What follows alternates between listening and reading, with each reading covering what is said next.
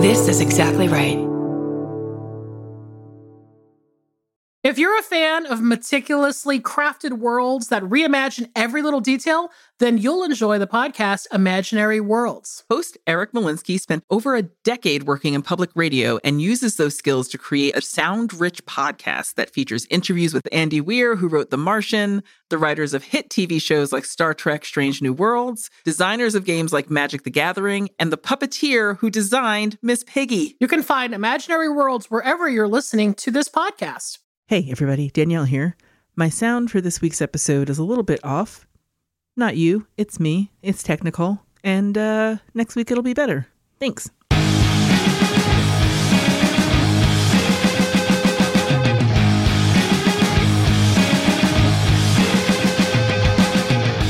Hey, everyone. Welcome to another episode of I Saw What You Did. My name is Millie DeCherico. And I'm Baba Yaga. Baba Yaga. Baba Yaga. I'm Danielle and Baba Yaga. I go by both. So what's up, Baba? What have you been up to? I want to apologize for last week's episode. I listened to it. We usually, just to let listeners know, like, we record the episode and then we listen to it and make edits if we want to edit things or whatever. I was so hopped up on caffeine last week. It was impossible to even edit me to sound like a normal person because I just did not shut up. I talked throughout that fucking episode. I sound insane. Look, they don't know this, but we switched from recording at night to recording in the morning. Yes. And the coffee is fucking fresh. And apparently it was too fresh. I thought, hey, you know what? It's morning. We're having coffee. It'll be fine. Because usually in the morning when I have coffee, I then just don't talk to anybody for hours. And I just keep all that energy inside to get done what I need to get done. Sure. And it just kind of fuels my day. There's no time of day where I can have coffee and we're recording. Not at night, not in the afternoon, not in the morning. I sound insane. No, I actually thought it was fun. You were also hopped up on caffeine. Very true. Very true. I think it's interesting that you are apologizing and I'm not. Should I be apologizing right now? Well, because you don't sound nuts. No, I am going to disagree with you there. I definitely sound nuts all the time. I mean, 24 hours a day. Hot Bands was something else. Hot Bands came from just the depths. But here's the thing about the Hot Bands, and here's the thing about the Goblin, the whole thing. I probably would have remembered that it was called a sleeve. But I was so jacked that my brain was just racing and I couldn't really think of the term. And I just said Hot Band, you know, maybe that's what happened. It was glorious. I loved everything that happened in the beginning of the episode. But then once we started talking about movies, I was like, Danielle, shut up, Danielle. How about maybe now is when you don't talk? It's not even your movie. Don't talk. Look, I could barely remember the movies that we did because all I remember is that we covered a lot of topics in that intro. We covered a lot of ground. You know what? Now that you say that, maybe we should only drink coffee when we record and just see what happens. We'll just roll the dice every week. Look, you know that we're fans of reverse psychology on this podcast because you're always like, I want you to move in with me, so do the thing that will cause you to be in financial ruin, so you will have to move here, right? So it's the reverse psychology of things, right? So maybe that's it. Maybe. Is if we reverse the thing and say, actually, let's start doing coke. Let's just start doing coke.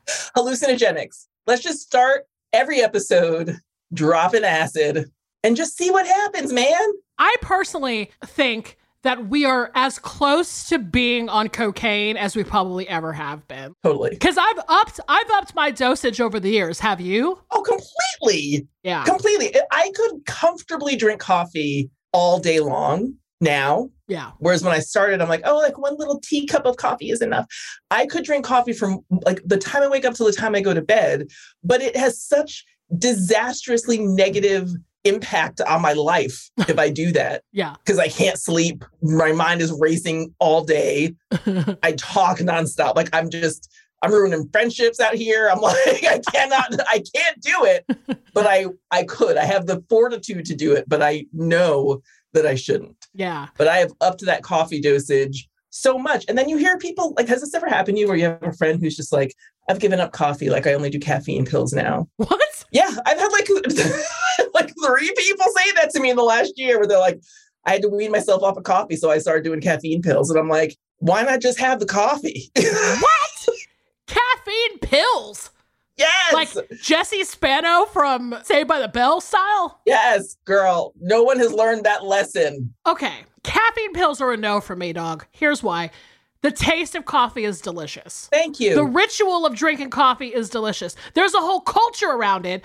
A caffeine pill is so like 80s aerobics instructor. Like, no, we like to savor the coffee taste, right? Why would we replace that with a pill? I love the ritual. I love the taste. I'm not getting the right dosage on a caffeine pill. Yeah. How many caffeine pills do you have to take for you? Like, that's the spot where I'm like productive, but not over the top. Like, I don't have that kind of time to do that kind of science. No, truly do cocaine at that moment. Okay. That's what I'm saying. Who even makes caffeine pills? Are you talking about like trucker speed? Are you talking about like packets of stuff you get at the gas station? I haven't looked into it because I personally would never do it. I think it's like a bottle of vitamin style pills, but they're caffeine. Wow. Okay. Because I'm like, who makes caffeine pills? Is it like Advil or like, you know, whoever? Like, is it like a company? Can I just say that? I absolutely love that your mind instantly went to, is this some trucker packet caffeine pill shit? You instantly went to illegal off-market drugs. And I love it. Listen, I guess I'm from the South and that's where my mind went, is trucker speed. But now I'm thinking like, who makes a prescription or an over-the-counter caffeine pill? Never want to find out because we love coffee and it's fine. Yeah. I never want to find out. I've just taken so much out of my life that I'm unwilling to take coffee out of my life. I know that there will be a day when like someone, a doctor perhaps, will tell me to stop drinking so much coffee. And in fact, they probably have done it already and I've ignored their advice. I could never not drink it. I would rather drink decaf than not drink coffee at all or take a caffeine pill, which is so weird.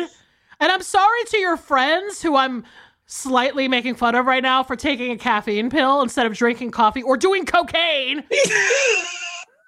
I just love the advice of like, I'm from the South, just do cocaine. Listen, I'm not really saying you should do cocaine instead of doing caffeine pills. I mean, do whatever you want. Okay, do whatever you want. Just be smart about it. But I'm just saying that like caffeine pills in lieu of coffee is so weird to me. I know. And there are legit reasons. Some people have legit reasons. Of the people who have told me they have done this switch, 3 people have told me, all of them LA based, that they have switched to caffeine pills. So there's something going on in the water for sure. Of those 3, only one of them, my friend Dan, makes sense to me, where he was doing like an overall health change and got like major headaches when he stopped drinking coffee. Okay. So he used it as a way to wean himself off of coffee. The other 2 were just like a straight up replacement. And that's when the Baba Yaga came out. And I was like, what are you doing? Well, look, far be it for me to begrudge anybody of their supplements, right? I will begrudge you your supplements. I'm just so pro coffee. Yeah. That I'm like, I mean, I understand people not drinking it at all. Yeah, I do too. I even understand people that do the thing where it's like, I'm switching to tea. Wonderful. We love it. I drink tea. Any caffeine is fine with me. Tea, Diet Coke, I don't care. Give it to me. The only thing I don't drink is Red Bull. You don't drink Red Bull. Yeah, I can't fuck with that. But that's like a whole other level. Yeah. When it comes to like the sport drink, stuff that looks like Dimetapp type stuff, I can't do that. I'm a old school dragon breath ass fucking coffee drinker. Well, speaking of dragon breath, part of the reason I can't do those energy drinks, like I have, as you know, a lot of people in my house right now working, and they leave these cans of stuff all over the place. Those cans smell so bad that I truly can't imagine putting that liquid in my body. They smell like rancid toes. Also, okay, this is, we may be going down a road here. Can we talk about the design of those types of drinks? It's awful. It is not attractive design. No, it's like green and orange with a big old claw mark through it. Yes. Everything looks like it's going to rip you the fuck up from the inside out. And I'm like, why am I putting that in my body? If coffee was marketed that way, I wouldn't drink coffee. Yeah, it's like the design elements from like T2 Judgment Day. Yes. You know, so it's like robotic, but also predatory animals mixed in there. The design is like something bursting through the can. So like a claw or like a punch or like a robot's fucking fist or like an excavator or something. So it's like, it's very aggressive to me. Well, it's basically like the people who used to design Trapper Keepers now design energy drink cans. They just moved it over without changing any of the designs. Look, it's not even Lisa Frank shit, though. No. It's not even like busy repeating elements. It's not even that. It's just truly like a psycho is locked inside of this can.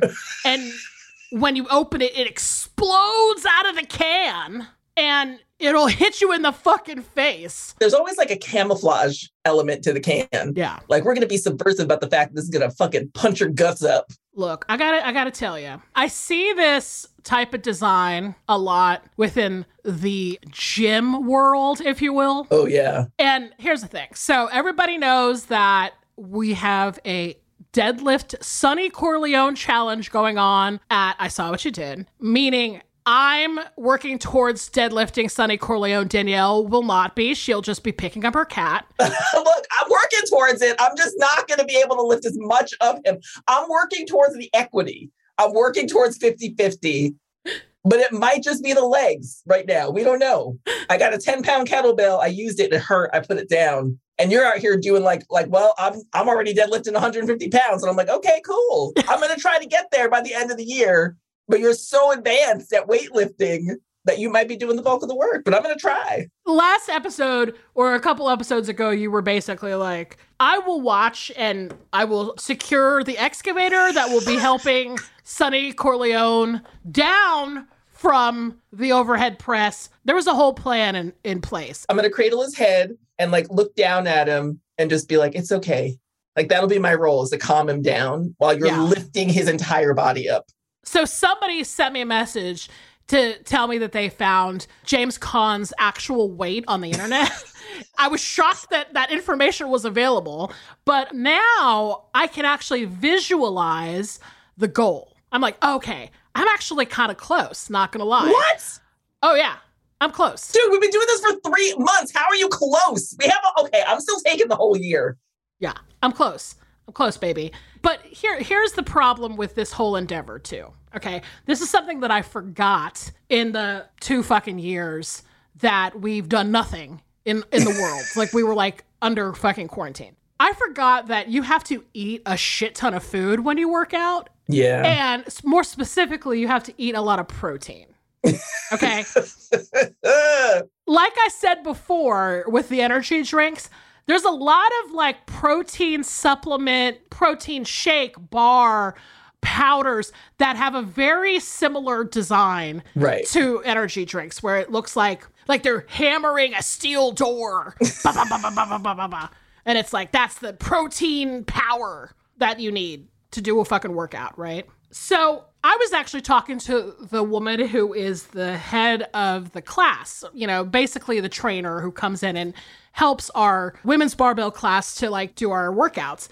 And I was I feel like I'm feeling a little tired towards the end of the day. And I don't know, I want to make sure that I'm eating enough. And then she was basically like, you got to basically start counting your macros, which blah, blah, blah. It's boring. I mean, I don't even want to talk about it.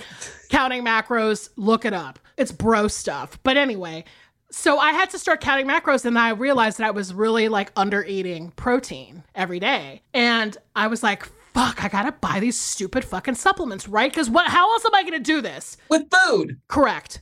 So I have bought a packet of protein powder in the vanilla ice cream flavor. It's sitting on my counter because I'm like, I truly don't want to fucking put this in anything. This is gross. I don't want to eat this shit. This is my question. Like, why go immediately to... This is what you get from hanging out in a gym. You go immediately to the, like, Dr. Claw holding, like, strangling a fucking chicken packet. You know, this is what I need, is some of this powder. Like, just eat beans. Listen, this is what I'm talking about.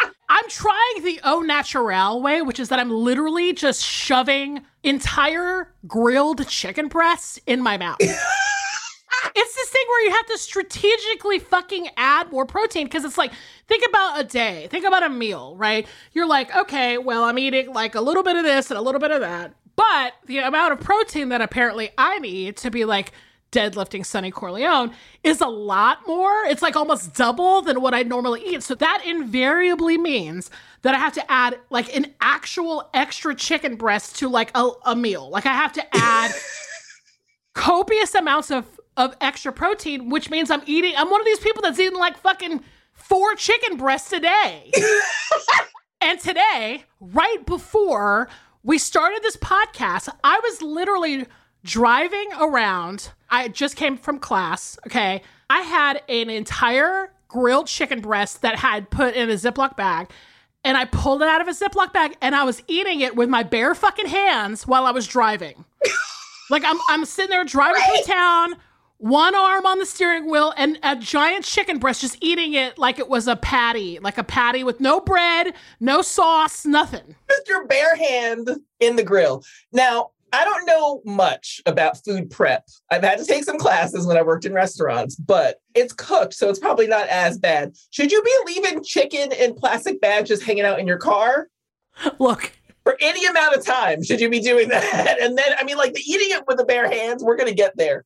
First, I just want to say, yes, as someone who is now just pounding chicken at any point in the day, do you have to buy a little cooler or like a little lunch bag or something for it?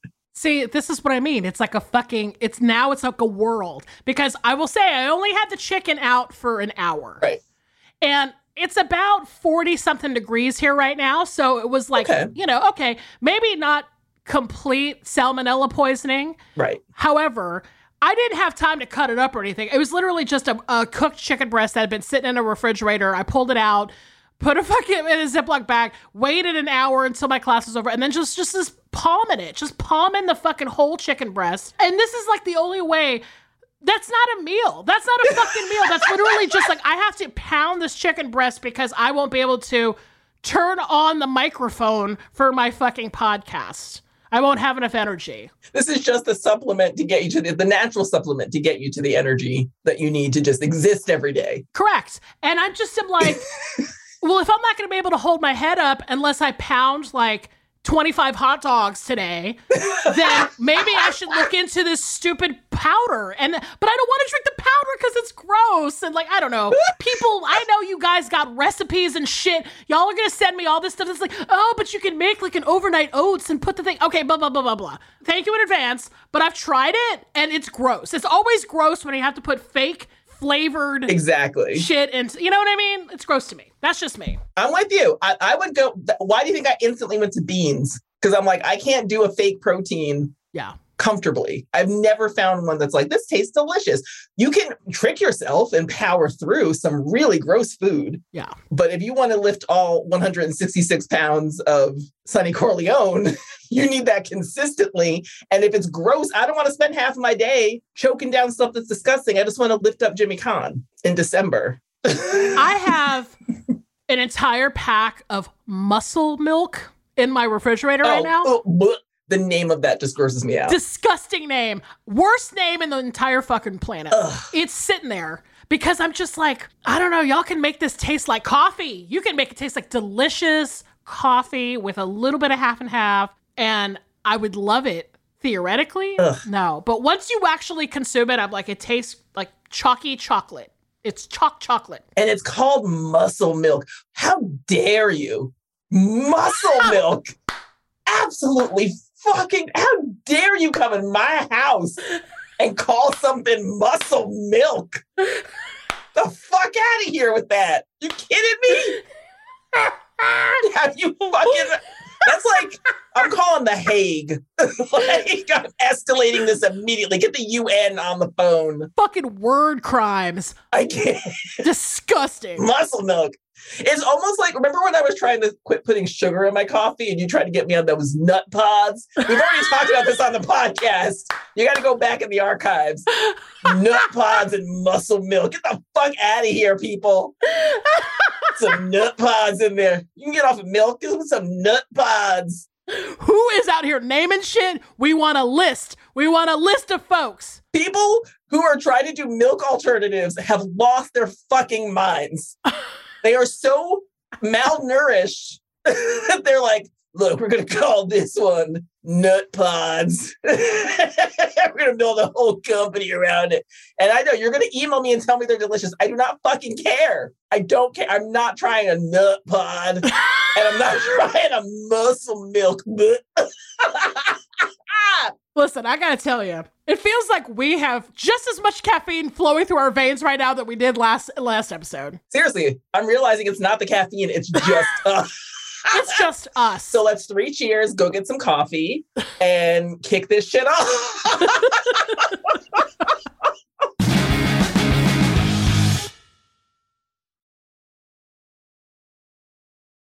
We need this energy because this episode is going to be fucking insane. I can already say it right now.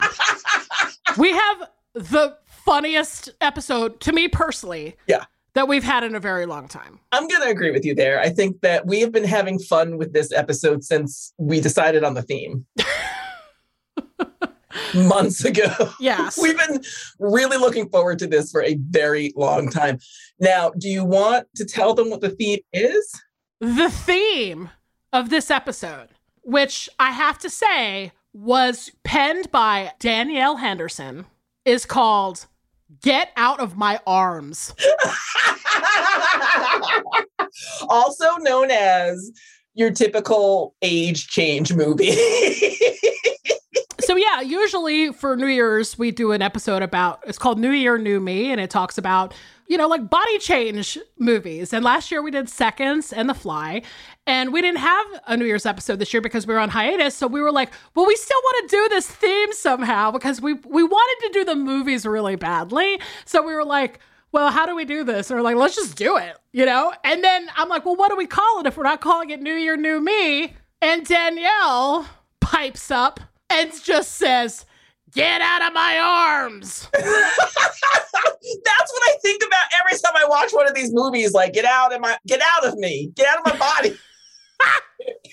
Well, I want to also say, this is so crazy. I actually did not know this. I mean, people are probably going to be like, duh, why didn't you figure this out?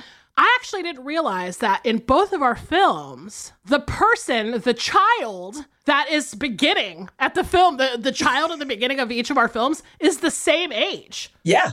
And they go forward in time to the same exact age almost, right? We think. I don't know exactly how old my person is, but I think it's the same age. I think they are parallel worlds. Okay. Well, in that case, I want to ask you, I think, about the young versions, right? Because So both of these movies are obviously dealing with people who are in middle school, 13 years old, middle school, who want to be older for some reason, right? Right. I kind of just want to ask you in general, what were you like at 13? What were you like in middle school? Let's just say that if there were an age change movie where I jumped ahead in time, but still had the mentality and the affect of myself at 13, it would just be a movie about a clinically depressed adult who just wouldn't get out of bed and hated everyone and everything.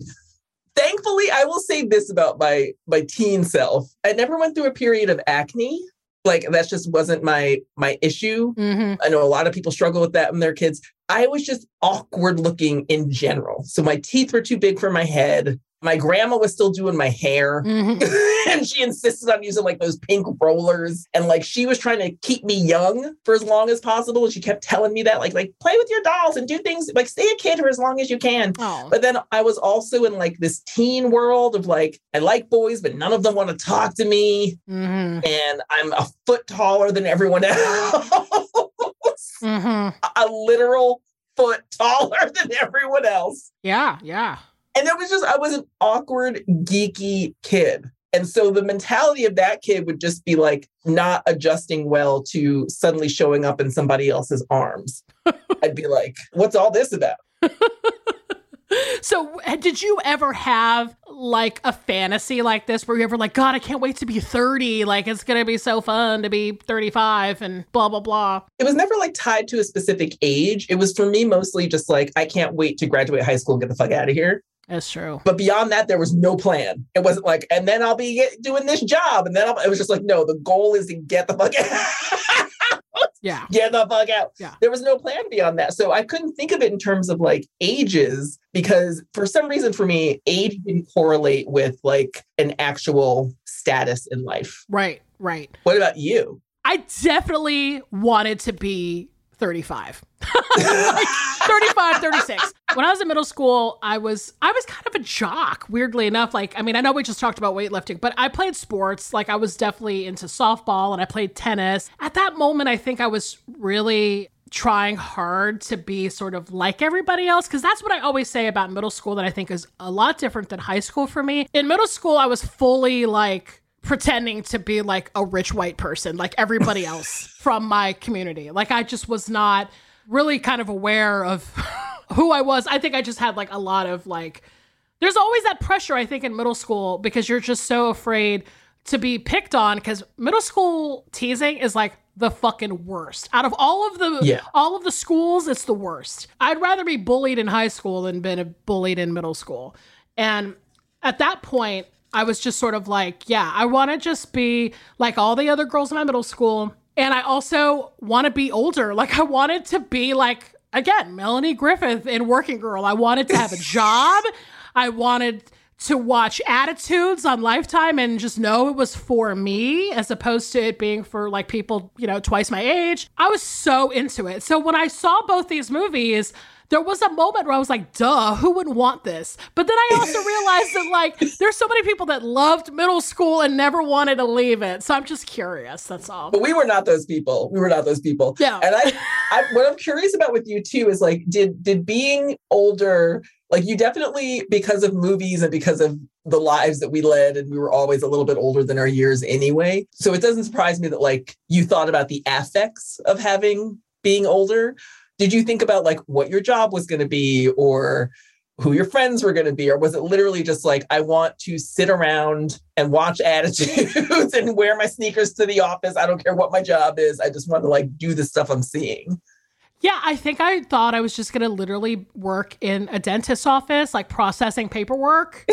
Or I was just going to be somebody that worked in an office filing things and typing things, like a secretary, but, you know, somebody like that worked in insurance, like some kind of office job. Like I love it. I was so informed by that archetype in 80s movies, just about like I know we've talked about it before. There's a whole damn episode about it, but it's that thing of like, I wanted to wear business clothes and Easy Spirit sneakers with my nude pantyhose and just be a full-on adult. So I feel it. I think that's why these movies are so, they're always popular when they come out, and they are like just perennial. Like there's always going to be one of these movies for every generation. Oh, completely. And it's interesting too, because with your movie, it's almost like, my movie is supposed to have taken place at the time that your movie actually takes place. Does that make sense? Yes. Like my movie was like the daughter of your film or something. It's crazy. Aww. Yeah, your movie was in 87. And at the beginning of my movie, it's 1987 or supposed to have been 1987. So yeah. Crazy. Like I said, I'm sure somebody else figured that out much quicker than I did, but I was like, whoa, this is crazy. Well, let's get into them. I'm psyched to talk about them. Me too. I guess I'm going first this week, huh? You are. Okay, cool. Well, look, my film for the theme of Get Out of My Arms is a movie from 2004. It was written by Josh Goldsmith and Kathy Yospa and directed by Gary Winnick. It's called 13 Going on 30. Matt, it's me. Jenna, why are you here? Yesterday was my 13th birthday, and today I woke up and I'm this. Something really weird going on. Well, guess what we got? Here's a movie from the 2000s I've actually seen. Mark the date. I know I joke about never seeing new movies, but honestly, I did see this one a lot. Look, some of my closest friends don't even know this about me, but I have seen this movie an alarming number of times. It's definitely in the double digits. Is it because it's always on or because you intentionally watch it? Yes, no, it's because it's always on. Because, look, I mean, this is one of those movies that is just on TV so much. I mean, it plays a lot. And when it comes down to it, this is a type of movie is very easy for me to watch this movie, okay? Yeah. There are parts of this movie where I'm definitely, like, hating what is happening, but it's never enough hate that makes me want to, like, turn it off. Does that make sense? Yeah, I get you. It's uncomfortable. It's uncomfortable. Exactly. But then there's parts of this movie that I actually really like and I think are really funny. So it's like that kind of middle of the road movie for me. Very easy to watch. And whoever created the idea to play a movie that's not like this fucking masterpiece, but it isn't like the worst thing we've ever seen. Like whoever decided to play those movies all day and night is like a genius, right? Middle of the road. You don't have to watch it from the beginning. You don't have to see the end. You can just watch whatever chunk of time you want. Yes. There's not a film creator alive who wants their movie to be viewed that way or thought of that way. No way. But so many people make movies like that. I'm thinking 29 Dresses. I'm thinking Sweet Home Alabama. Yeah. Like you can just drop in and watch it. Yeah. That is what I was about to say too, is that when I rewatched this movie, you know, I was like, I'm not sure if I've ever seen this movie in its like theatrical, unedited form. Like I think I've only seen it on TV. Is that not weird? And then, like, I was like, oh, my God, the opening credits. I'm watching the opening credits. This is pretty great. Like, the whole new world. That's a testament to how many times I've seen this movie on TV. However, let me just put forth a one-sentence synopsis right now. A young girl hates middle school so fucking much that somehow she dissociates for weeks on end, believing that she is a fully grown adult. Beautiful. Yes. Beautiful. So, like I said before, it's 1987. Jenna Rink is 13 years old. She's adorable. She loves Rick Springfield and Madonna. She loves reading this fashion magazine named Poise. She has this best friend named Maddie, who lives next door. Maddie is into photography and punk rock. Everything seems to be going great, okay? Except there's this group of popular girls at their school. I don't even know how to begin with this. They're called the Six Chicks. The most amazing part of this movie is how she wants to be one, and Matt is always like, you can't have 7 6 chicks. Yes. And also, too, they know themselves as the Six Chicks, meaning they had probably a hand in calling themselves that. And I'm just going to tell you right now, people who are popular that name themselves as a group can go to hell. Those are the people that grow up to... I mean, I'm going to say something horrible right now, but they grow up to like run people over at protests in Virginia. The Six Chicks are not like your cool neighborhood moms right now. I think I just have such a distaste for that kind of like cliquey in-group shit, especially when it comes to like popular or hot people, because it's this othering that they're self-othering. They're being like, well, we're so hot and popular that we have to call ourselves something so that everybody knows we're like the fucking thing. And I'm like, ugh, that is so like, what kind of personality right fucking is that? And how come I hate them so much? But it's also why movies like Heathers are so brilliant, because they turn that on its head where it's like, yeah, we're all called Heather except for Veronica. Yeah. So we're not naming ourselves. We just so happen to be all named Heather. Yeah. And it's like, it kind of takes that and exposes the absurdity of naming your group exactly for any reason in school. Yeah. Well, I hate the Six Chicks. I'm just throw that out there. Fuck them. I don't care if they're 13. Fuck them. I hate their side ponies. Hate them. I don't care if Ashley Benson and Brie Larson were six chicks in this film, by the way. I didn't actually know this until I researched the film, but they were a couple of little six chicks in this movie. And I'm like, I don't care if they're popular. Captain Marvel, fuck it. You were a six chick. Go to hell. Forever or just for the movie? Well, you know, just in the context of this universe. Yes. But I hate them because they call Matt Beaver, which really annoys the shit out of me. And then they also like make Jenna do all their homework and group projects, which is like the worst. As we get more into discussing the movie, I will explain this more. I don't like Jenna. Ooh. I don't like people who at that age are so desperate to be part of the group that they denigrate themselves. Yes. Look, we're going to talk about her choices and her sort of evolution. Yeah. And I'm puzzled because I think this movie is doing something really interesting in the fantasy element part of it. But it's also like, yeah, it's really hard to watch the beginning of this movie, because that's the thing, is that Jenna's great and Maddie's awesome. Like, Maddie is one of us. Let's get serious. And I'm kind of like, what made you want to be those girls so badly? And what made you want to do all this crazy shit? Exactly. I mean, I certainly felt the pressure of middle school. I mean, I just told you I wanted to be rich and white and into country music. That was what I wanted in 8th grade. But would I have done that? I don't know. Right. Would you have done homework? Yeah. Or would I have just sort of like put my friends completely out to pasture and told them to fuck off, and just so I got a shot at being in this group? I don't think so. But so it's interesting. But here's the thing. So like the blonde leader of the group is Lucy, who is eventually played by Judy Greer. But the girl that played her looks exactly like the older Judy Greer. So that's kind of amazing. Oh, such good casting. But Jenna is very much wants to be part of this crew. So Jenna has this birthday party in her parents' basement, and the 6 chicks decide to show up with this big hunky jock crush from their school named Chris Grandy.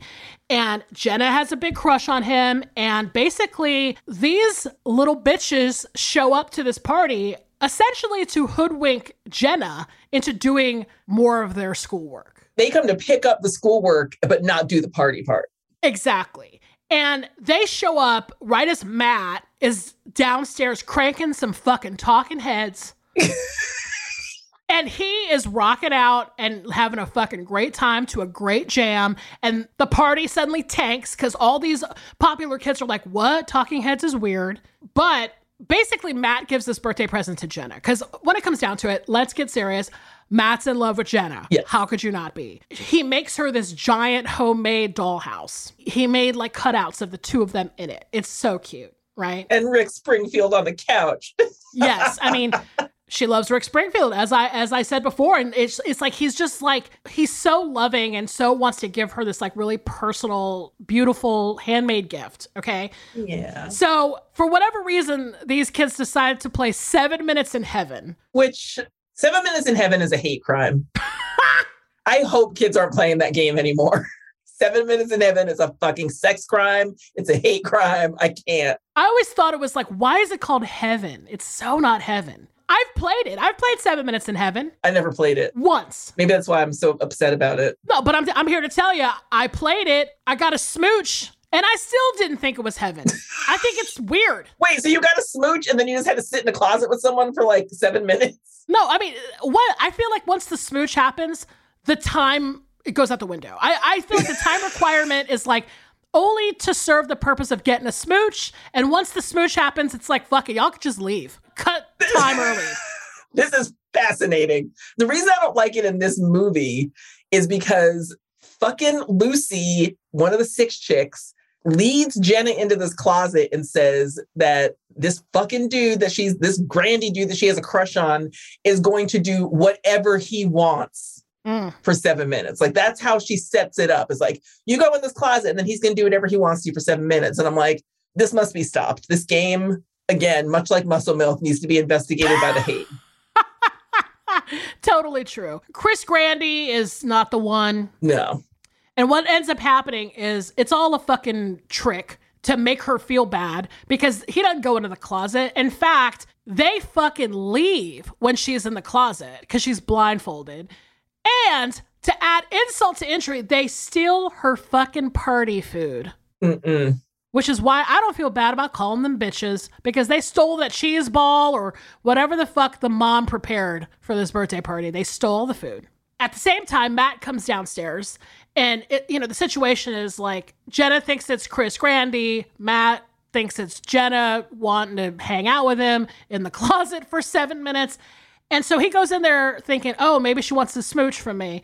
Well, she ends up taking her blindfold off, sees that it's Matt, and is like, get the fuck out of here. I hate you.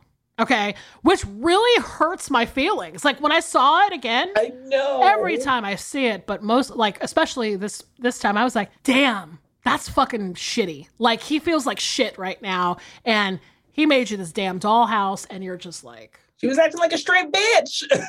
She was also heartbroken, but I feel like they did a good job of exemplifying both. Like, both of these kids were heartbroken for different reasons.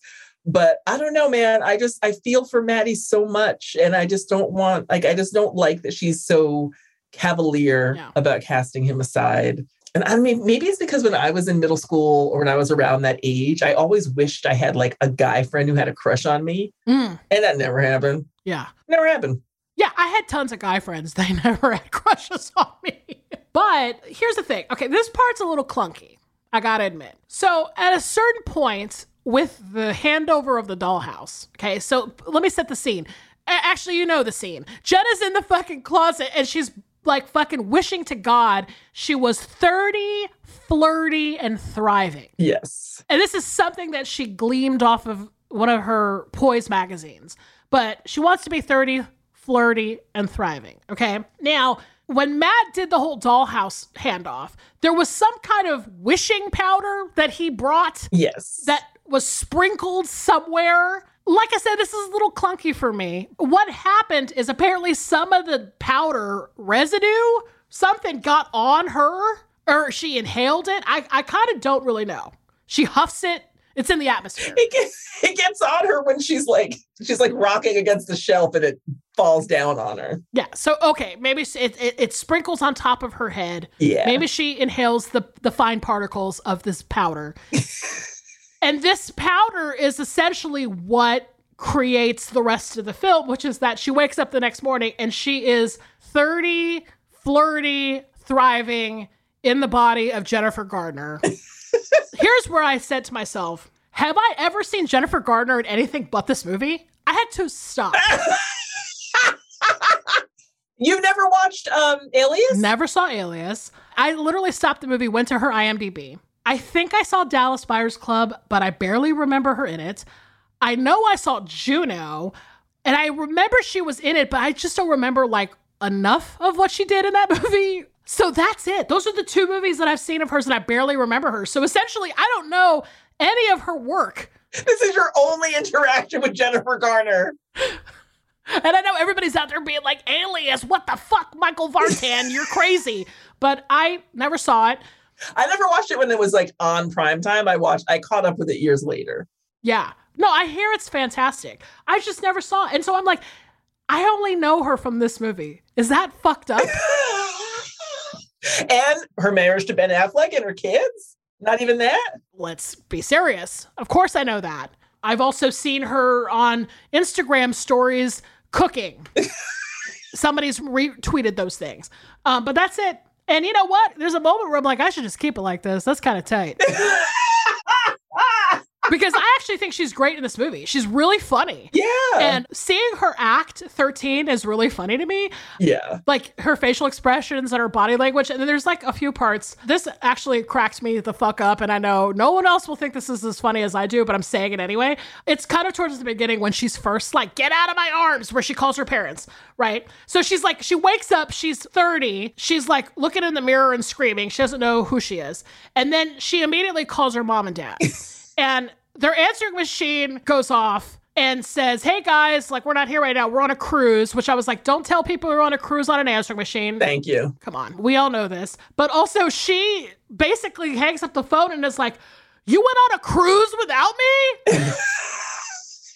And I just thought, it's so cute. That is like literally what I would have thought. If I was 13, I'd have been like, my parents went on a cruise without me. This is fucking crazy.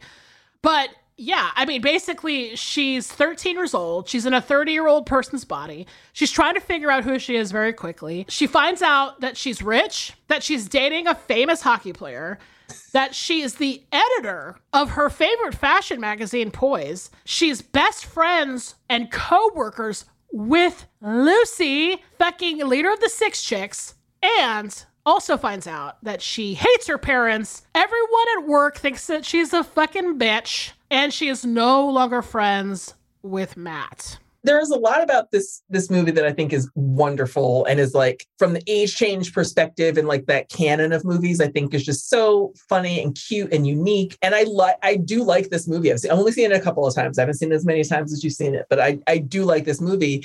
And one of the things I really like about it is that as the movie goes on, it doesn't do that thing where it's like being an adult is great. It's like she is realizing slowly that she has become an awful person. Yeah. And that is different. That is very different for this age change movie. It's like you're 13 and you realize you have become someone that you don't recognize, that you wouldn't want to be. Yeah, because essentially the birthday party basement thing is the flashpoint moment for her, where it could have gone in a different direction, right? Yeah, that's her sliding doors. Exactly. So basically now she's gotten everything she's ever wanted, but now is finding out that she's a monster. Okay, so she immediately is like, I gotta find Matt. She looks him up. He's essentially hottie ass Mark Ruffalo in a CBGB shirt. Okay, now the craziest part to me is that, so I had a male best friend in high school who was also into punk rock, and I still talk to him. So it's this weird thing where I was just like, damn, like she really fucking ditched his ass. Like apparently the story goes, she never talked to him. Yeah. Pretty much after that party, like they kind of split ways. She became the seventh chick in the six chicks. She became their leader at one point. And then he just like left, was out the fucking door. Yeah. Which seems so severe. But then I think it also is that thing that you mentioned earlier, which is that, man, she was really in a state. She just like did not want to be who she was. She wanted to be something else. And that's the kind of thing that, again, I really like and appreciate about this movie is that is exactly how it happens sometimes when you're 13, is there's no big lead up. There's no like slow roll into like fading away. Like some friendships just fade away with time. But a lot of times you will get in a fight with someone in middle school and that's it. Yeah. You're not friends anymore, like ever again. Like that is how it goes. And it's sad. Yeah. And I think what's sad about it too, for this movie, or what I, again, appreciate from a scriptwriting perspective, is that it's definitely a flashpoint moment for her, like you said, but it's sad to watch someone not realize how devastating these consequences are going to be in their life. Yeah. Like just because of that one moment of being angry or upset, she's going to ditch her best friend. She's going to side with the worst people. She's going to become the worst person. Like it's just those quick little flashes that happen when you're a kid and you're not in control of your emotions and your hormones and shit. You pop off sometimes, but it really can be very destructive. So I like that this movie kind of shows you that side of things where it's not like, I've got the same best friend and everything's cool. It's like, no, like I was a dick. Yeah. I was worse off because of it. Yeah. It really hit me this time too. And I think it's just because I'm older now, but like she cut her parents off. And that whole thing where she tries to reconcile with her mom and dad, like she basically goes back to her old house, which is crazy to me too, because I don't have a childhood home. Like we moved so much that I'm like, yeah, me either. I don't have like my old bedroom. My old bedroom doesn't exist. I sleep in my parents' guest bedroom when I visit them. But she goes back to her old house and her parents are like, what are you doing here? And she's kind of like crawling in bed with them. And it was just that moment of like, man, she really like fucking went for it. Like she just really hated herself, and she did a lot of damage to all these really good relationships in her life. Here's the other thing. There's a couple of other points I want to make about this movie. One of them is that this movie has some of the worst clothes I've ever seen in my entire life. Oh, completely. The early 2000s were doing no favors for anybody. My God. Jennifer Garner is a beautiful woman, okay? But they did her dirty in this film with these outfits, okay? That party dress can go fuck itself. She's wearing pink, like, on the regs. Like, I get it. It's part of the character. It's part of the rom-com universe. She's wearing so much pink. There's one moment where she's wearing this, like, pink frayed cardigan that I thought was supposed to be like a duster, but it was actually just a cardigan. And I was like, God damn, that's awful. But again, the brilliance of it is this is a 13-year-old technically from 1987. Yes. So it makes sense that she has horrible fashion sense because the 80s were bad. Being 13 is bad. Like it makes sense. But even Judy Greer has a couple of cute outfits for the 2000s. There's this like big party sequence, which is like one of the most memorable ones in the movie. And she's got these like sticks in her hair. And I'm like, what the fuck are these sticks? Also, one of my favorite scenes of this party is when this woman named Trish Sackett, who is the editor of the competing fashion magazine called Sparkle, she shows up and just talks menacingly like a cartoon villain. Like she just comes in as like, yeah. Oh, if it isn't the two women from Poise. Like, right out of central casting. Completely. I love that it was the girl from Saved by the Bell, the college years. I was like, oh. But I got to talk about this party again because it has one of the biggest scenes in the film, which is where Jenna gets everybody to do the Thriller dance. Yeah. And I don't know about you, but I never wanted to know the Thriller dance because Thriller fucking terrified me. Yeah, it was super goddamn scary. Here's what I'll say. I never wanted to know the dance. You know that I don't have that kind of joy in my heart. I don't have dance joy in my heart. But what I did on the swing set at my elementary school was committed myself to memorizing the Vincent Price part. Oh, of course you did. Because it's like fucking old English. That shit was fire. Give me an old man talking some creepy shit. And I was like, even at 7 years old, I was like, you can fuck this fucking claw dance. I want to know when that shit darkness falls across the land. The midnight hour is close at hand. That's my jam. The funk of 40,000 years is actually pretty tight, though. I will say that. I mean, that is my Bumble profile. All of it in its entirety. The funk of 40,000 years. And also, I love that they got Vincent Price to say, to terrorize y'all's neighborhood. Yes! Yes! Vincent Price was a G. That shit was great. I'm obsessed over that part of the song. I'm like, you can keep this creepy ass video that scares the shit out of me with the fucking cat eyes. You can keep Michael Jackson, who we now know is awful. Like, keep all this shit. Give me Vincent Price talking about y'all's neighborhood, and I'm good. Look, and everybody at this party knows this fucking dance immediately. Like, they're just like, Andy Serkis knows it. He's like immediately like, yeah, I know this dance. I'm like, wow. I love movie dance sequences. Can we just talk about how it always is weird for me to see Andy Serkis in a movie? Yes. And not in like a motion cap role. Like, it is always weird. Like, when he shows up in a James Bond movie, I'm like, really? Andy Serkis? Like, now I'm just, you've broken the fourth wall.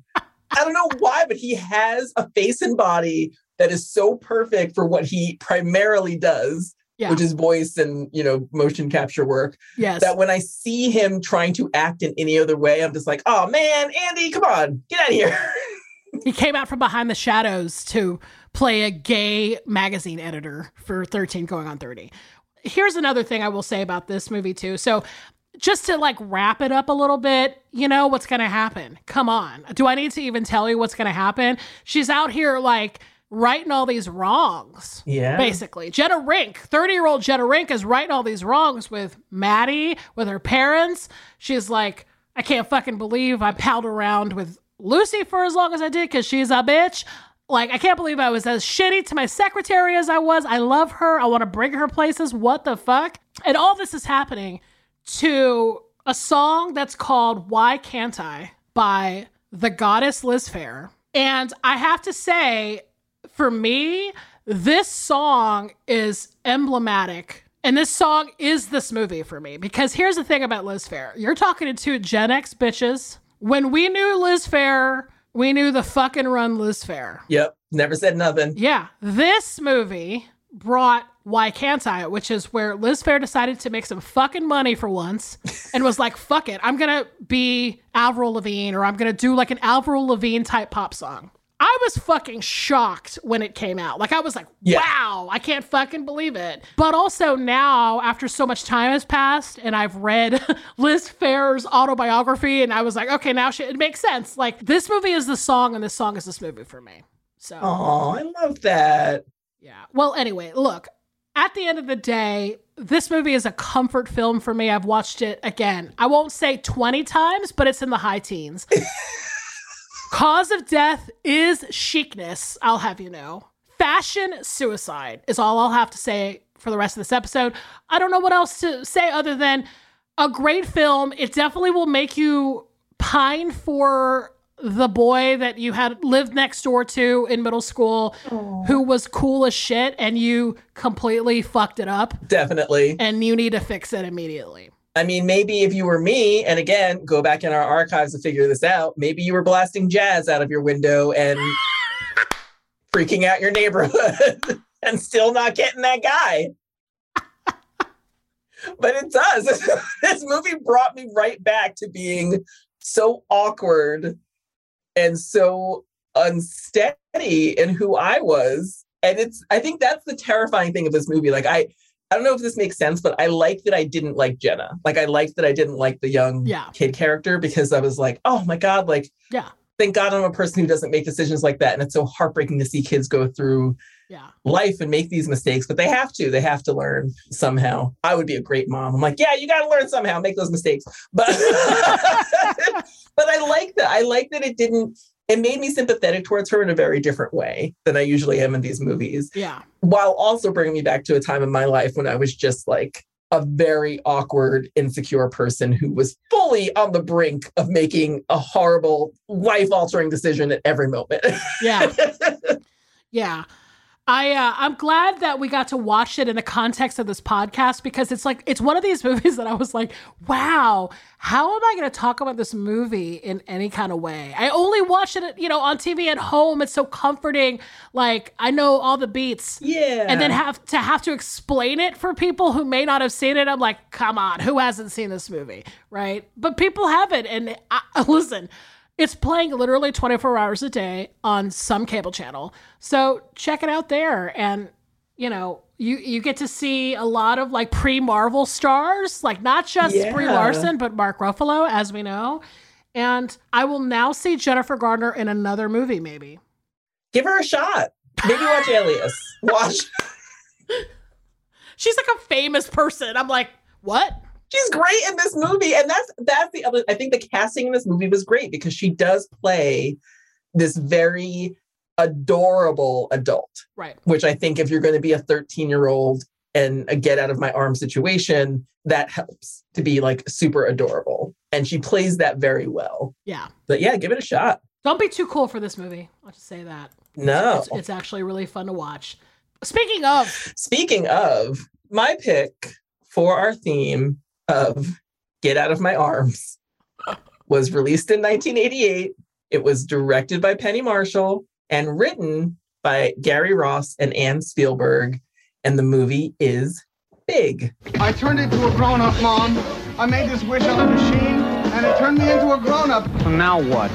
You get a job. Cannot get a job. I did it. I said it. I stole your mama's credit. I sucked you in the stomach 3 more times.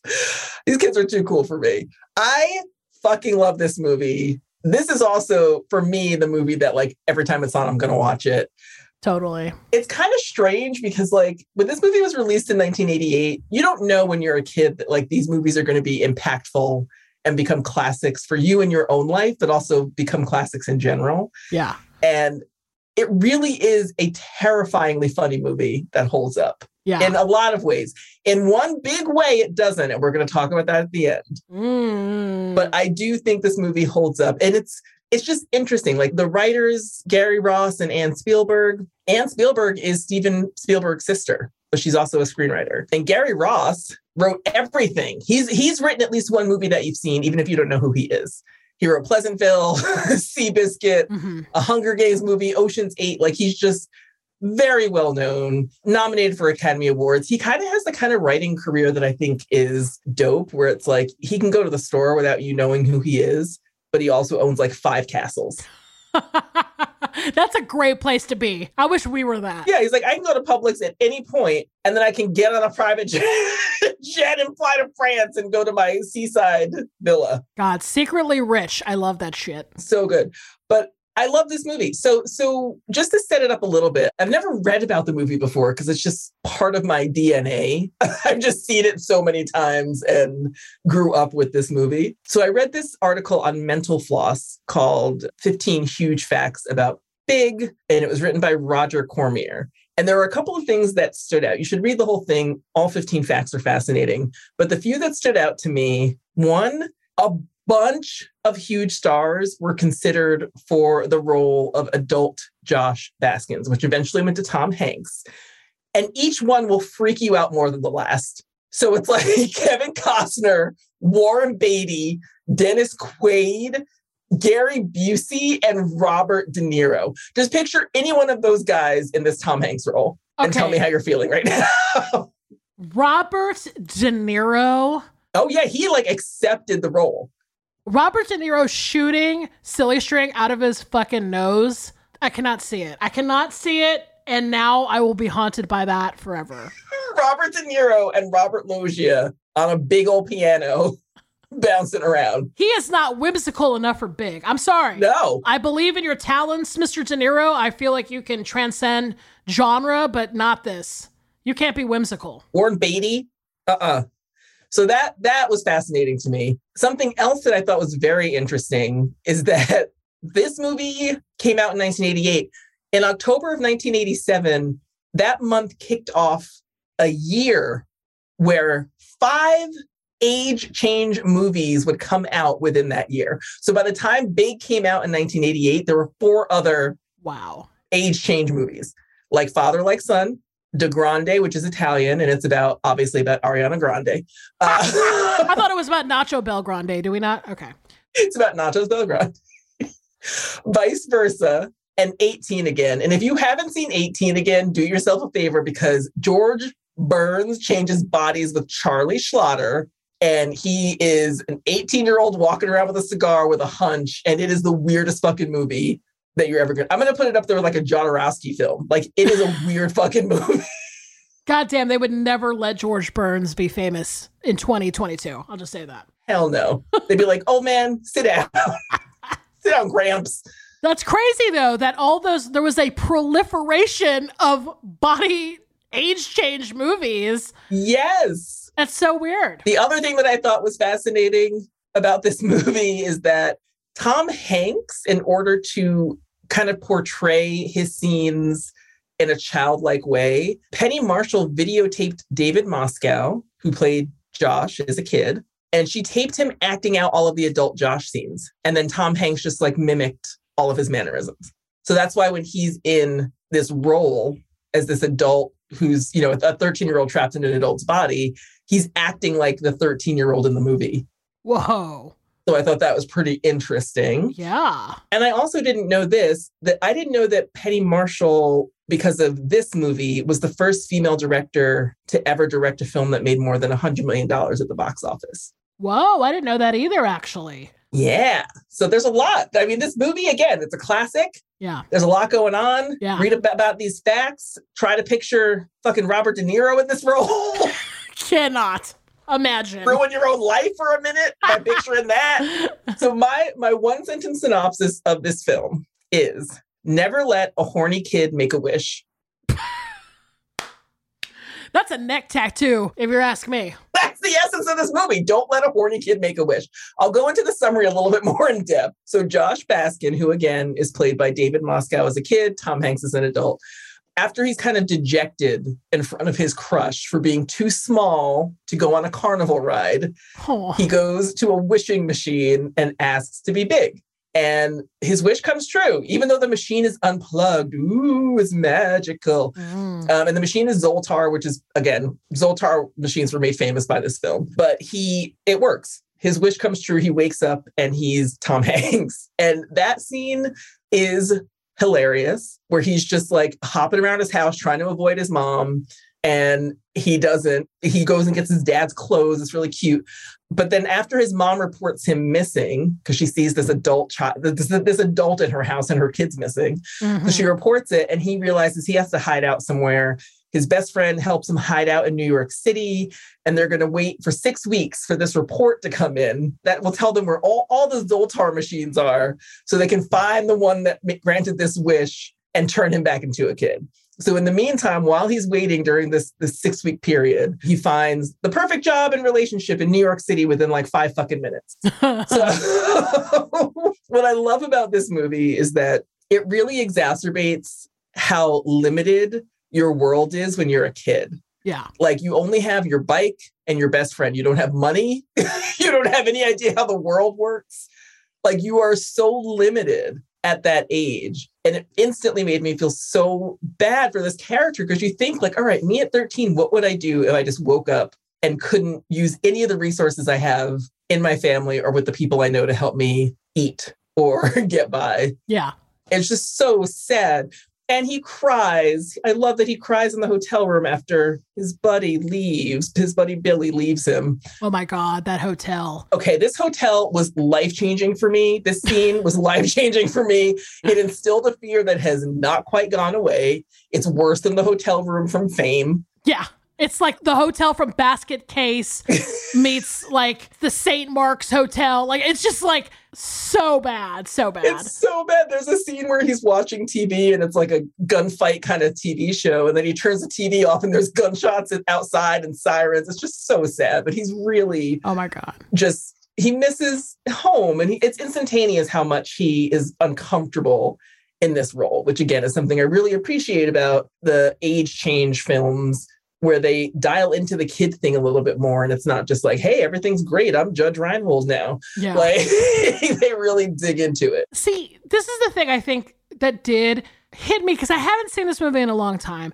And it just must be age. This is all I'm saying, because I was like, damn, he's missing. Yeah. There's a fantastical element to the film, which is that this like unplugged machine has switched him into his adult self. But unlike my movie, where it's just kind of this alternate future reality, he's in his present reality. He's just another person. He's an adult.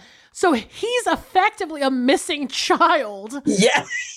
To his mom and dad and his school and like everybody in his life is like, where the fuck is Josh? That to me was like, whoa, I guess I just never realized the gravity of that. He's a milk carton kid.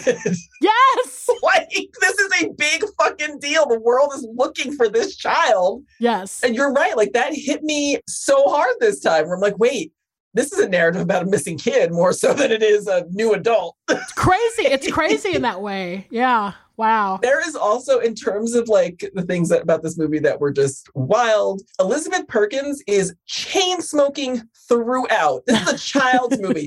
She is never without a cigarette in her hand, just like nonstop smoking, which is just such an 80s move. I don't know, that stood out to me as well, because I'm like, you know, she's around a kid, even though she doesn't know he's a kid. It just hit me a little bit. There are lots of 90s Fox TV parents in this movie. Yes. The dad from Beverly Hills 90210 and the mom from That 70s Show. So look for those little cameos. Mm-hmm. And I also really love that they have him working at a toy company. And it's kind of funny how he gets like a raise. He starts out in, you know, the data entry just because he's a kid who plays computer games and knows how to type. Mm-hmm. But then he very quickly gets a raise and a new position as the vice president of product development, because he actually has good ideas about what kids want from their toys. Yeah. So I just thought that was very, very age appropriate and cool. Yeah. I mean, honestly, this movie sets up a lot, I think, for future generations, where it's like, first of all, the idea that you could just land your dream job of playing with toys all day, and then you impress the head of the company, and then he just immediately makes you a VP. Like, there are people that think that now. There are people on Twitter right now being like, oh, I can't wait to achieve my dream of like working at, you know, a fucking toy company or Nintendo or, you know, somewhere. And then I'm just going to become a VP. Completely. No work. Just like, I'll move up. Somebody will see how great I am and I'll just get that job. This movie is really setting it up for future fucking kids who have like no concept of hard work and how to live, but whatever. The other thing, too, that really like struck me is his apartment. I wasn't sure if you're going to talk about his apartment. We're going to talk about that apartment. There are a couple of things about the apartment that really stood out to me this time. First of all, I didn't realize that he rents everything in it. Oh, I didn't know that either. Okay. Yeah. Like, so when they show up with all of his stuff, and this is an apartment that is absolutely the apartment you would design if you are a 13-year-old and you have an apartment somehow. Like, it is just wall-to-wall toys and fun and trampolines and Pepsi machines and like bunk beds. It is mayhem in there. And everything's rented because he's getting this check. He's getting paid to be vice president of this company. And of course, that's what he's going to do with his money. Like, that's how that famous scene, you know, that very well-known scene from the movie of, you know, Tom Hanks and Billy sitting down in his hotel room, playing with the silly string and eating pizza. Like, that's what he does with his first paycheck, is he buys as much pizza and candy and soda as he can. And he buys junk and games. So when he has the opportunity to like outfit an apartment, he does the same thing. I know. I love that part where he gets his first paycheck and he's like, $187. Like, he flips the fuck out. So great. It's like that moment of My Movie where she talks about the cruise. It's just that, like, that is a total little kid thought where you're like, holy shit, $187, I'm a millionaire. $100 is huge when you're a little kid. It's huge. Yeah. And I love that. The other thing about this apartment is that it's like this classic loft style apartment that's just beautiful, big windows. And like, you have to suspend disbelief because when you're our age and you see shit like that, like, it's not fun to be like, oh God, that apartment probably cost $1 million. I know. I was like, what's the rent on that apartment? Oh God. Easily $40,000 a month. Yeah, I bet. Easily. But I love that, again, they kept it cool in that it was like the kids' version of what that apartment would be. Yeah. And there are definitely, when you're looking at a lot of age change, get out of my arms movies, there are definitely some classic moves that I think didn't necessarily start with this movie, but were definitely like really heightened with this movie. So you have to freak out your mom and dad. You have to have a best friend with you. Yes. You have to teach some uptight adult how to have fun again. Yes. You have to take a limo through a city and stand up through the roof, which happens in both of our movies. Absolutely, 100%. And only nerds get to have these like Freaky Friday vice versa moments. It's never a cool, popular kid who's like wakes up in somebody else's arms. Yes. Well, because they love their arms. They love their life. They love their own arms. They don't want it. They're like, I like my arms. I don't want to get into anybody's arms. Yeah. They're like, we don't need this. Yeah. I don't need to warp into someone else's arms. But yeah, so these are like some classic things that in this movie, I think were definitely heightened. Yeah. And I don't know. I just feel like it's I would kind of love to see the flip side version of this movie where it's like someone who warps into their adult life and they're just like single and hate their job. And it just never gets fun. Like maybe there's one night of accidental drunkenness with a couple of friends, but then the next day they wake up and they just have a sprained ankle and they don't know how. Like, it's just like a real adult like slog. And this movie will make no money and nobody will see it. But I would love to see that version of the age change movie. Now, here's the part of the movie that most people have started to talk about in the modern age. There is a scene where adult Josh and Susan have sex. We don't see the sex. We see him touch her boob and then he's just super happy the next day. So the implication is that they have boned. So what a lot of people talk about in the modern parlance is this a movie about this adult woman taking advantage of a 13-year-old boy? And I'll even say this, in that Mental Floss article that I read and a couple of things I read, Penny Marshall had said to like Deborah Winger, somebody was trying to convince her to make the Josh role a woman. And Penny Marshall was like, no, because there's no way to not make it creepy that like a 13-year-old girl is dating a 35-year-old man. But somehow that same rule did not apply for this Josh Baskin role. So when I first started watching this movie as a kid, I was kind of like, they did it, like they're adults and they did it. Now I'm looking at it with fresh eyes and I'm like, wait a minute. He did. And he didn't tell her before they boned that he was actually a 13-year-old. He told her after. She didn't believe him. And then he had to prove it to her. So here's my question. That is now part of the conversation when people talk about this movie. So my question is, what did Susan think was going on with this guy? If she didn't think he was a 13-year-old in somebody else's arms, like, what did she think was happening with this dude? Because, like, did she think he was just, like, effervescent? Like, he's acting like a fucking imbecile throughout most of the film. I mean, I kind of think that's what she thought. Look, I feel like we know guys our age that act exactly like Josh at 13, like present day. Like, yeah, this is real. There are guys that I know that run around town, skateboarding, playing video games, shooting silly string, eating pizza, and playing with dinosaur toys. Right now. They have action figures. In my 40s, I know a guy like that. At least one, if not 4 or 5. Okay. So that to me was immediately like, okay, well, maybe this movie also set up an archetype for later. Right. Like, I mean, come on, we both used to live in LA. I think we know guys like this, right? And she makes this allowance for him. You're right. Like, she just makes the allowance because in her eyes, he's very nice to her. Right. But see, it's a stretch for me to think that she would have stuck with it. I mean, come on, she's the cigarette smoking, you know, lady of The Office. She's a high power 80s bitch. Yeah. And I feel like after the first date, where she's like, yo, this guy's weird. She would have been out. I don't think she would have stuck with it. She definitely would have never called him again after she was forced to sleep in a football shirt on the bottom bunk of a bunk bed. She would have definitely been gone after that. Yeah, I think there's like several moments where she would not have hung out in real life with this dude. Yes.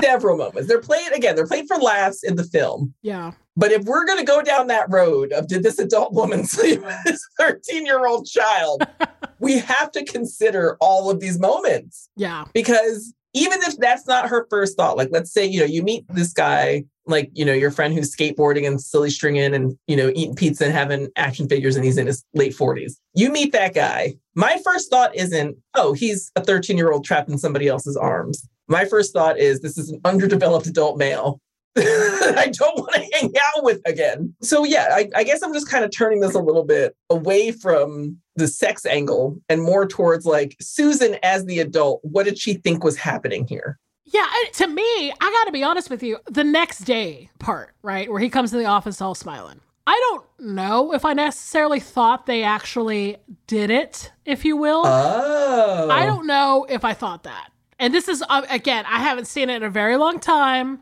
but this time I was like, I don't really know what happened. It's like a big TBD, right?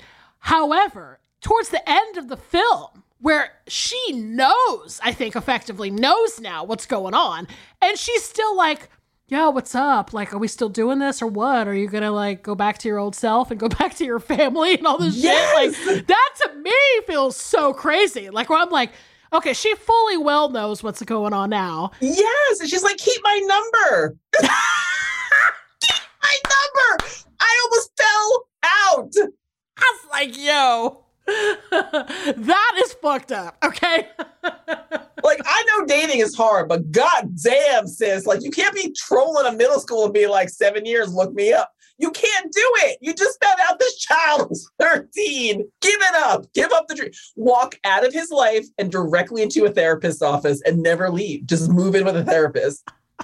Yeah. There's so many questions. So many questions about that now.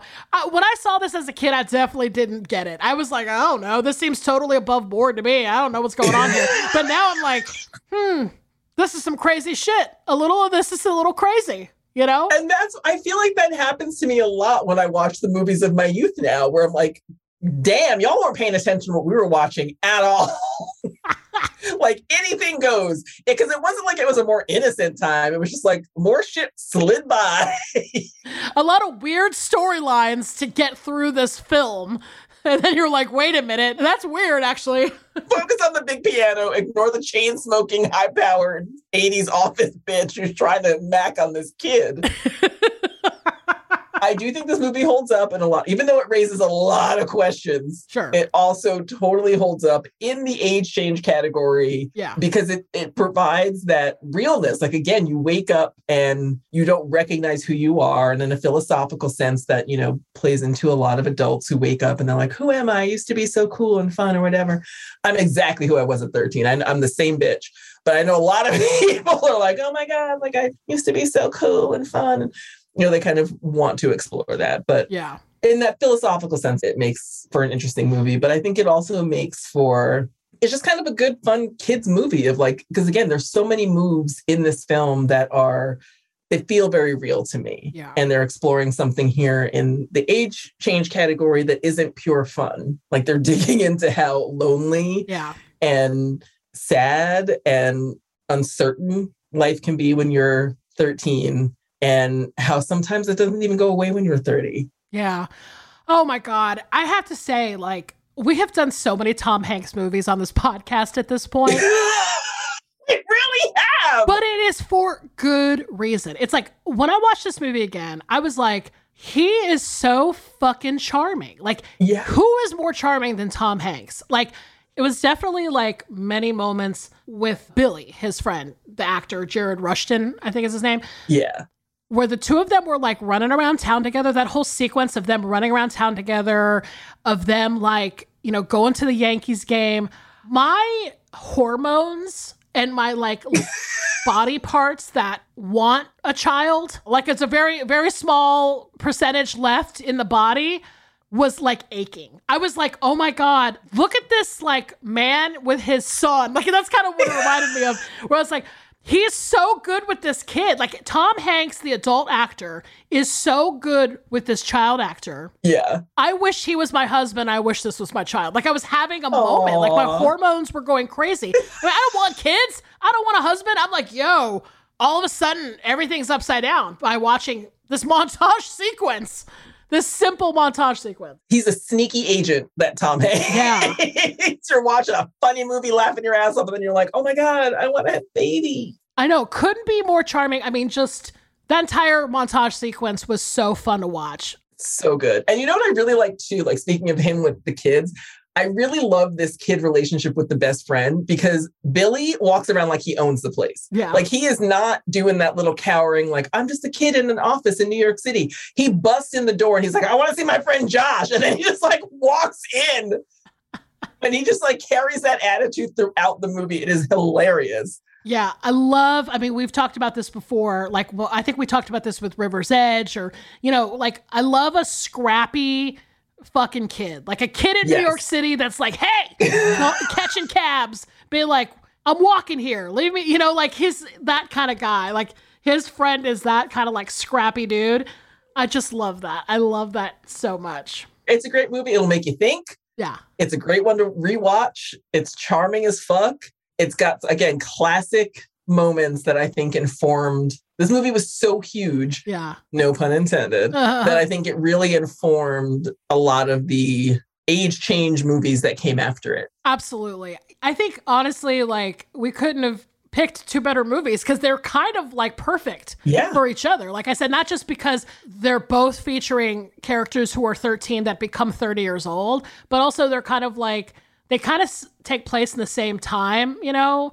And honestly, like both Jennifer Garner and Tom Hanks are like two very likable, charming actors, and they do a great job with like doing the whole like I have to pretend to be a kid even though I'm an adult thing. That can be really clunky and like weird, but they kind of do it and it's charming. So hey, that's great. That's a testament to their talent, right? It truly is. It truly is. And you know, I really think it's time for an age change, get out of my arms movie where some kid turns into Idris Elba. Let's just see Idris Elba being like, I don't know how to do anything, but I'm like a hot British dude. Listen, they could do so many of these movies. They could do an Idris Elba one. They could do one with Statham. They could have like pretty much any kid jump into a British action movie star's body. We would be there opening night. I would be there every night. I'd be like, let's see what happens. Holy shit. You wake up in your fucking Idris Elba? I'm watching that movie 800 times. Oh my God. Well, listen, I'm so glad we salvaged this theme. It was so fun. Literally the term get out of my arms makes me laugh every time we have said it and had said it before. And I'm just so glad that we got to talk about these films because they're so fun to watch. Just, it was a blast. It was a blast to watch both. Me too. I loved it. I loved it. And we are, we're taking off next week, but there is going to be a bonus episode on Thursday. Mm-hmm. So on March 24th, there will be a bonus episode. We'll be back with a new episode on the 29th. And do you want to tell them what those movies are? Yes. Your movies for the 29th are Psycho from 1998 and Psycho from 1960. I mean, guess the theme, but also if you've been listening to the podcast, you know this theme. But also guess. Maybe you don't. Maybe you don't. Maybe we switched it up on you. Well, listen, if you want to talk about your body switch moment, maybe you got some wishing powder sprinkled on you. Maybe you saw a Zoltar machine. Email us. We're at isawwhatyoudidpod@gmail.com. Maybe you saw a don't mess with the Zohar machine and turned into Adam Sandler. Zohan. Zoltan, Dracula Dog from Hell. Is that the name of the... There's so many. There's so many that you can morph into. But if you want to find us on our social media, we are at I Saw Pod on Instagram and Twitter. Well, if you're looking for merch, you came to the right place if you're at the Exactly Right shop at exactlyrightmedia.com. And if you want even more from us, we have a whole bunch of bonus episodes up at Stitcher Premium exclusively and you can still use the promo code SAW for a free month. We've got like 20 bonus episodes almost up in there. Dude, they're so fun. Every time I'm reminded of the bonus, I'm like, it's such a fun place for us to like answer questions and like hang out. Y'all are crazy. Like y'all send us crazy stuff and we love like reading them because we don't really read them very much before we just sort of browse through them. But then when we actually read them on air, we're like genuinely surprised about what y'all have to say. It's so funny. Yeah. You definitely throw some stuff, some surprises in there. But this was so fun. Yeah, this was so fun. Thank you again, Danielle, for deciding to stay your age as opposed to, I don't know, switching your body when you were 13. Because then we wouldn't have done this podcast, is all I'm saying. We wouldn't have done it. But it's not too late for us to jump into the arms of like an 80-year-old.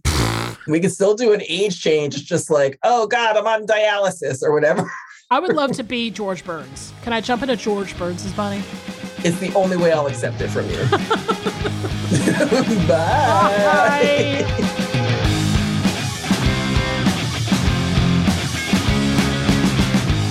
This has been an Exactly Right production. Our producer is Alexis Amorosi. Our engineer is Ryo Baum.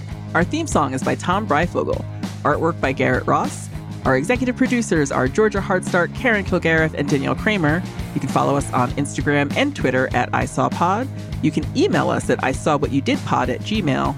And please don't forget to listen, subscribe, and leave us a review on Apple Podcasts, Stitcher, or wherever you listen.